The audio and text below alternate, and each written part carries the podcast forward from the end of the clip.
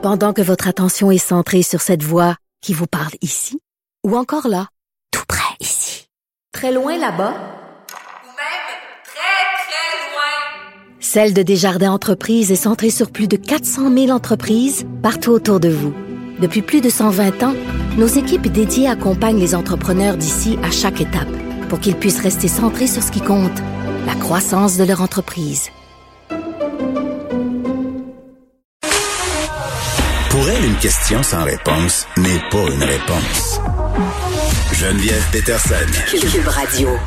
Nicole Gibault, bonjour.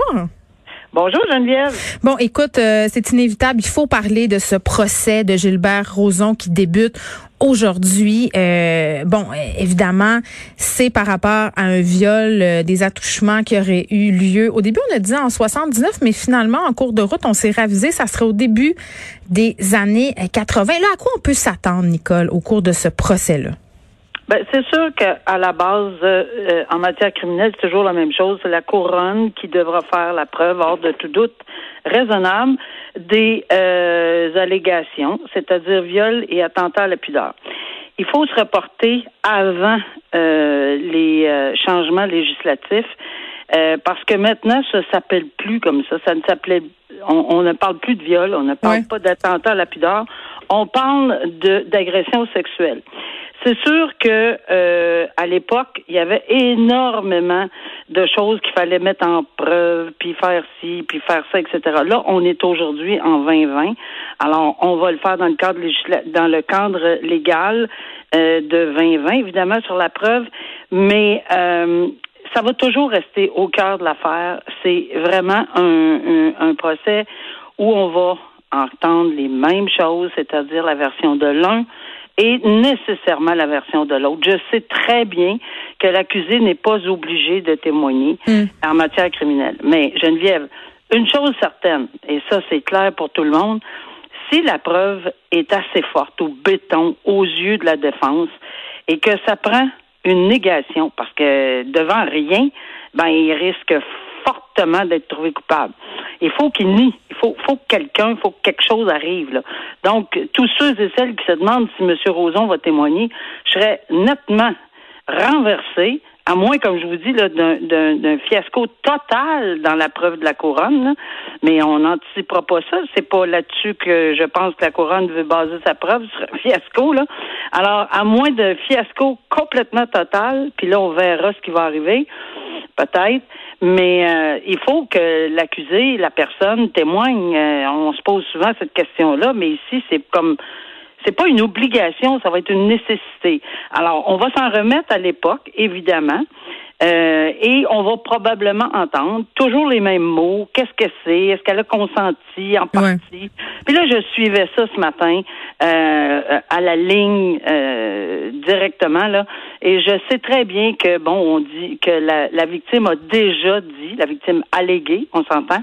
La victime alléguée a déjà dit, bon, je, je, je me déteste, j'aurais dû continuer. À, c'est pas parce que il faut pas tirer des conclusions. Là. La preuve est loin d'être terminée. Il faut pas tirer de conclusion parce que peut-être que c'est pas assez débattu. Souvent, j'entends des gens. mais attends, ça c'est la fameuse notion de la victime parfaite. Là. à un moment donné, il faut arrêter avec ça. C'est pas parce qu'une personne arrête de dire non à un moment donné est tétanisée euh, et, se, se, dissocie de son corps qu'elle est consentante. À un moment donné, il y, a de la littérature qui démontre que euh, c'est tout à fait. Mais tout à fait. Tu as tout à fait raison, Geneviève, là-dessus. Et je te dis que je ne pense pas que c'est là-dessus. C'est sûr qu'on va être. Je, connais très bien le processus pour l'avoir vécu. ils vont la contre-interroger, c'est sûr. Elle va être contre-interrogée. Elle est prête. Je peux vous assurer que le procureur en défense a beaucoup de, de notoriété, on en convient. Le procureur de la couronne aussi. Alors, je pense que c'est à effectif. C'est lui qui a défendu euh, Guy Turcotte, je pense, hein, euh, l'avocat que M. Roson a engagé. Oui, et c'est une personne, je le connais euh, pour l'avoir suivi dans ce procès-là. J'étais avec euh, ce dossier-là tous les jours à cette époque-là. Mm-hmm.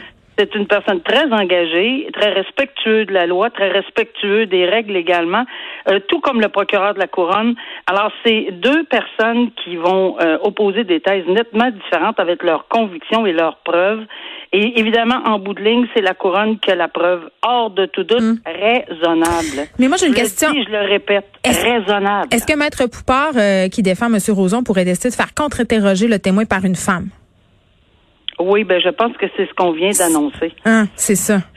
Je, je pense que c'est ce qu'on vient d'annoncer. Quand on a une équipe, c'est la même chose. À la couronne, il peut y avoir des équipes. À la défense, il peut y avoir des équipes. Et on doit aviser évidemment le tribunal. Mais on, on m'avisait moi d'avance. Écoutez, là, telle chose. On peut pas tout parler en même temps, tout s'objecter en même temps, puis se lever comme du popcorn. Là.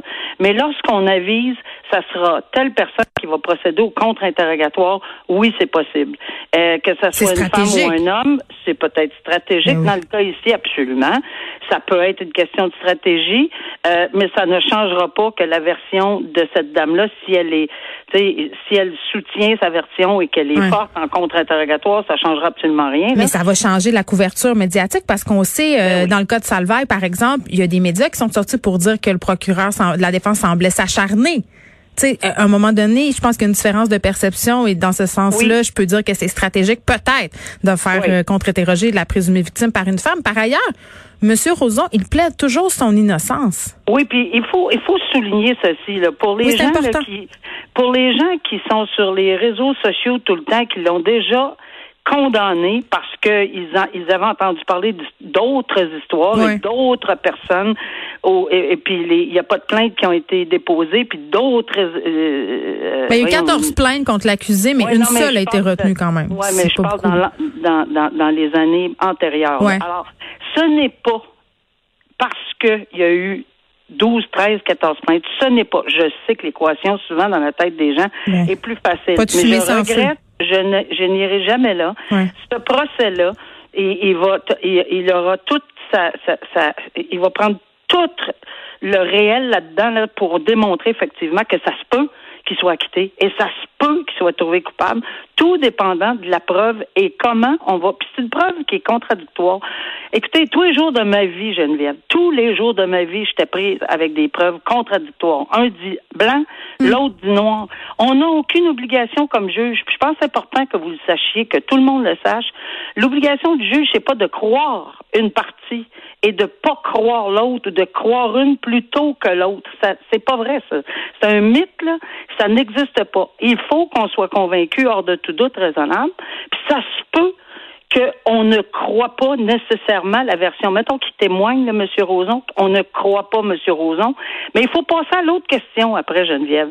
Est-ce que dans l'ensemble de la preuve, son témoignage soulève un doute raisonnable? Si oui, on l'acquitte. Sinon, on le condamne, c'est tout. Mais c'est pas évident. puis on a des principes très, très euh, établis que la Cour suprême nous a donnés pour poser ces questions-là parce que c'est très fréquent une preuve contradictoire, là. pas juste en matière d'agression sexuelle. C'est très fréquent dans d'autres domaines d'infraction. Puis j'ai eu à me poser ce que- ces questions-là toute ma vie. Alors, euh, ça va être la même chose. Donc, il n'est pas obligé de dire je crois. Il peut le dire. Moi, ça m'est arrivé de dire je vous crois ou je ne vous crois pas, et on Ça, motive notre décision. Mais Ouais. On n'a pas d'obligation de le faire tel quel. Je rappelle que M. Roson a tenté la semaine dernière une poursuite en diffamation Ah oui. de 450 000 dollars contre les animatrices Julie Snyder et Penelope McQuaid. Bon, euh, je serai avec euh, Maître François-David Bernier dans quelques instants, Nicole, parce que lui, il était là ce matin au procès de M. Roson. Mais avant qu'on y aille, je veux qu'on se parle absolument de cette histoire abracadabrante. Tu sais, c'est très à la mode depuis quelque temps, les pranks sur les médias sociaux. Moi, il passe pas une journée sans que ma fille de 13 ans monte de sa chambre en haut puis me dise « Hey, maman, t'as-tu vu ça, tel prank sur TikTok? » Puis habituellement, c'est des choses drôles. C'est des, des jeunes qui font des blagues ou qui font des accroires d'autres jeunes. Ça reste anodin. Mais là, dans le cas de ces jeunes-là, c'est allé très loin. Ce sont trois jeunes qui voulaient justement faire un prank sur les médias sociaux, donc avoir euh, du reach, que ça soit partagé. Ils ont fait euh, semblant qu'il y avait des enlèvements. Donc, euh, ils ont simulé littéralement des enlèvements. Et vraiment, ils ont fini la journée dans les bureaux de la police de la ville de Montréal, je peux te le dire, là, parce qu'ils ont logé des appels au 911 en disant qu'il y avait euh, quelqu'un de séquestré dans un véhicule. Donc, ils l'ont fait trois fois dans la même journée. Et là, ben, ils sont un petit peu dans le pétrin. Sont un petit peu dans le pétrin, c'est une excellente idée Ben d'en oui, parler. faut pas parce faire que, ça. Premièrement, on va être à- on est à 15 jours de l'Halloween qui n'aura peut-être pas lieu. Puis c'est pas le temps de penser dans le sous-sol à faire ce genre de farce. Oui, des, il y a, y on se souviendra tous de quelqu'un qui appelle puis qui dit que bon, c'est le mauvais numéro, puis on trouve ça bien drôle. Mais on invente n'importe quel nom là. Euh, ça c'est c'est pas pire. Mais là, là, là, on n'est pas là. Là, on parle de mobiliser. D'abord, premièrement, le 911, on s'entend-tu que c'est en matière d'urgence et que ça se peut qu'il y ait un appel euh, qui a été- qui a- qu'on a eu de la difficulté à faire entrer un autre appel, puis que quelqu'un la vie. Est-ce qu'on peut penser que la vie des gens peut être en danger parce que le 911, c'est pour ça, et de un, et de deux, que des farces. Moi, je suis la première. Moi, je suis je- je suis très rigolo dans la vie. là. J'ai aucun problème. Puis il y a beaucoup de choses que je trouve drôles. Ça, je la trouve pas drôle du tout, du tout, du tout. Et oui, Ouais, ça, mobilise des ressources. T'as raison, là, ça coûte de l'argent à l'État. Ça fait euh, que des personnes qui ont peut-être besoin d'assistance qui n'ont pas eu cette journée-là. Absolument. Et, quand, et, et ça, c'est le 911, mais tu as, les policiers. Mais là, oui, tout quand ça. court partout, là, quand ils courent partout dans leur véhicule, je, je vais juste aller Mais plus tu loin. sais pas, quand tu payes pas pour ça. Moi, ma question, là, à un moment donné, le système d'alarme n'arrêtait pas de partir là, à mon ancienne maison. euh, Puis à un moment donné, euh, ben la ville t'envoie une facture. Là. Ben, regarde, là. Ce qu'on est en train d'envisager, et encore une fois, par expérience, je l'ai vécu euh, comme juge, oui, ils peuvent très bien être accusés de méfaits publics. Et oui, il peut y avoir des euh, un volet monétaire à tout ceci. Euh, J'ouvre une parenthèse en disant que souvent, souvent, je disais combien ça a coûté? Combien ça a coûté? Alors là, tout le monde était très nerveux de ma de ma demande, ben, parce que je veux savoir combien ça a coûté, soit pour les assureurs, soit pour les policiers, soit pour qui, soit pour ça, pour essayer de refiler la facture. Évidemment, souvent, on fait affaire avec des gens, les accusés n'ont aucun moyen financier, puis ça, c'est quelque chose avec lequel j'étais confrontée régulièrement. Ben, les parents de ces jeunes-là n'ont peut-être. C'est ça Ouais, ben l'affaire. ça, ça, ça, c'est peut-être un recours au civil, mais je parle au criminel Oui, oui, oui. comme tel. Je n'étais pas capable de faire nécessairement le lien, mais je sais que ça brossait là, quand je posais cette question-là. Et oui, c'est sûr qu'il faut réfléchir, mais là, on s'entend, là, il n'y a aucune réflexion qui a été faite pour faire la farce, la joke, là, Hmm. qui est pas drôle. Là. Puis deuxièmement, les coûts investis pour que ça soit de la police, le 911 et tout le monde, les inquiétudes. Euh, en tout cas,